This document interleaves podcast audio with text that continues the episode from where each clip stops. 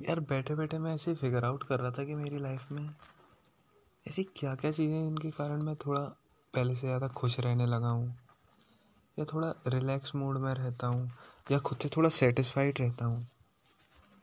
तो यार, मैंने कुछ ऐसी चीज़ें करी हैं जो शायद आप ट्राई करो तो हो सकता है आपके भी काम आए। तो मेरी लाइफ में सबसे पहले जो सबसे बड़ा रोल प्ले करती है वो है मेरी हॉबीज़ इरिस्पेक्टिव मैं किसी भी मूड में हूँ, कुछ भी हो, कैसा भी हो, जो मैं अपनी हॉबीज़ परफॉर्म करता हूँ ना डेली उससे जितना डोपामिन जितनी खुशी, जितना रिलैक्स फील होता है, मेरे को पूरे दिन में मतलब केवल उस पर्टिकुलर टाइम का इंतज़ार रहता है जब मैं अपनी उन हॉबीज़ को परफॉर्म करूँ। जैसे जिम जाता हूँ मैं, मेरे को जिम जाना बहुत अत्त वाला प्यार है। वहाँ पे मैं दो घंटा भी अगर लगाता हूँ तो मेरे को दो घंटा वो पूरे चौबीस घंटे का सबसे महत्वपूर्ण टाइम है कि जब मैं सबसे ज़्यादा अच्छे मूड में रहता हूँ, उस टाइम पे ना कोई स्ट्रेस ना किसी के बारे में सोचना, ना कुछ करना, केवल मैं, मेरा वर्कआउट बस। मेडिटेशन भी मेरी हॉबीज़ में आ जाता है तो मेडिटेशन भी मेरे को एज एन रिलैक्सिंग वाली चीज़ है, बहुत सही लगता है। कहीं ना कहीं थोड़ा बहुत कभी कभार डांस बस जो भी है ना, अगर आप कंसिस्टेंट रहोगे अपनी हॉबीज़ के लिए तो वो चीज़ आपको जितना सेटिस्फेक्शन देगी ना, जितना खुद पे प्राउड फील हुआ करेगा, किसी और चीज़ से कभी आपको फील ही नहीं हो पाएगा।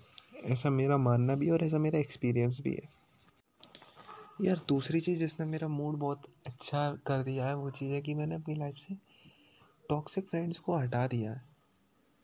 एज इन वो लोग जो मतलब आपके साथ हैं भी, मुँह पे कुछ और है, पीठ पीछे कुछ और है, या फिर जिनके साथ आपकी थिंकिंग मैच नहीं होती, या फिर कुछ भी ऐसा जिसके कारण आपको है ना, खुद ही खुद में थोड़ा फ्रस्ट्रेशन सा फील होता है, थोड़ा बेकार सा फील होता है। मतलब कुछ भी जो चीज़ आपका मूड ख़राब कर रही है ना, अगर ऐसा कोई फ्रेंड इसके कारण आपका पूरा मूड डल हो जाता है या फिर कुछ भी हो जाता है, या फिर उसके कारण आपका बहुत टाइम वेस्ट हो रहा है कुछ प्रोडक्टिव निकल नहीं रहा है तो वो चीज़ ना हटानी पड़ती है। मैंने ये चीज़ देख ली कि मेरा सर्कल जितना छोटा हो गया है ना, उतना ज़्यादा वर्थ इट हो गया है। कि मतलब वो लोग अपनी लाइफ के लिए सीरियस भी हैं और मतलब अगर सीरियस कुछ नहीं भी है या फिर कुछ भी है तो वो जब मेरे आसपास है ना तो फिर मेरे को खुशी मिलती है। ना कि मैं फ्रस्ट्रेशन में फील करता हूँ।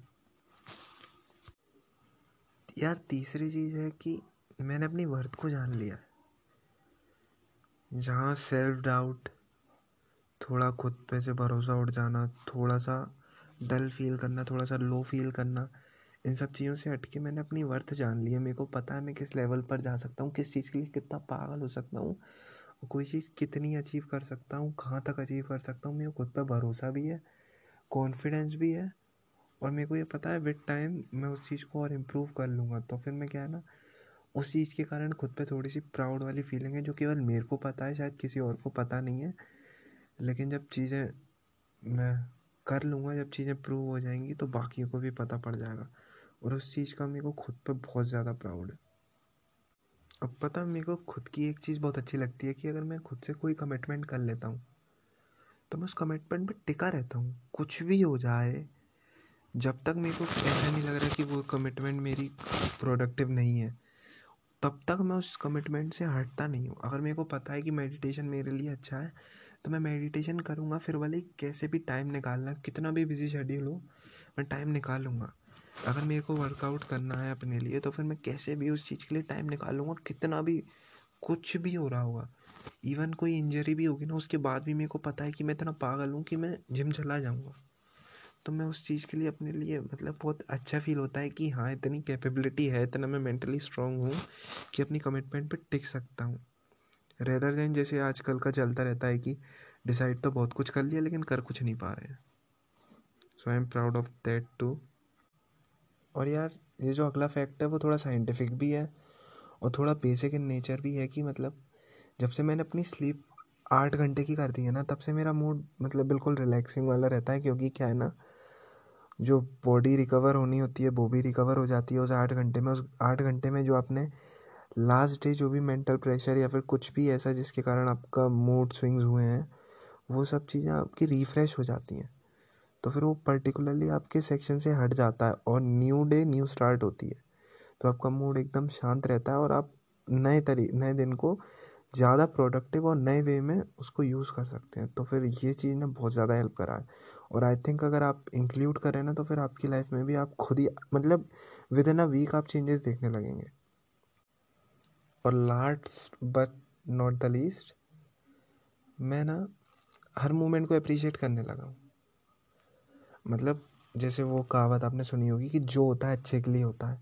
तो एग्जैक्टली वही रूल मैं फॉलो करने लगा हूँ कि कुछ भी कैसा भी होता है ना, मैं उसमें रेदर देन नेगेटिव जाने के बदले पॉजिटिव जाता हूँ कि कुछ ना कुछ तो अच्छा छुपा ही होगा, तभी तो वो मेरे संग हुआ। कुछ भी कैसा भी होता है ना, मैं उस पर्टिकुलर मोमेंट को अप्रिशिएट करता हूँ कि ठीक है, हुआ हुआ कुछ अच्छा उसके पीछे छुपा हुआ। या फिर मतलब कुछ भी ऐसा होता भी है ना, कुछ नेगेटिव चीज़ भी, तब भी उसके अंदर कुछ ना कुछ पॉजिटिव मैं ढूंढ ही लेता हूँ। और अगर आप भी ये सब चीज़ें स्टार्ट कर दोगे ना तो फिर आपको खुद को मतलब कुछ बुरी भी चीज़ होगी ना, उसमें आप खुशी ढूंढ लोगे तो फिर लाइफ बहुत ईजी बन जाएगी। कि चलो भाई, सह लेंगे थोड़ा। और गाइज़ ये थोड़ी टिप्स थी जो मेरे को लगता है कि मेरी लाइफ में थोड़ी हैप्पीनेस आई है इन चीज़ों के कारण।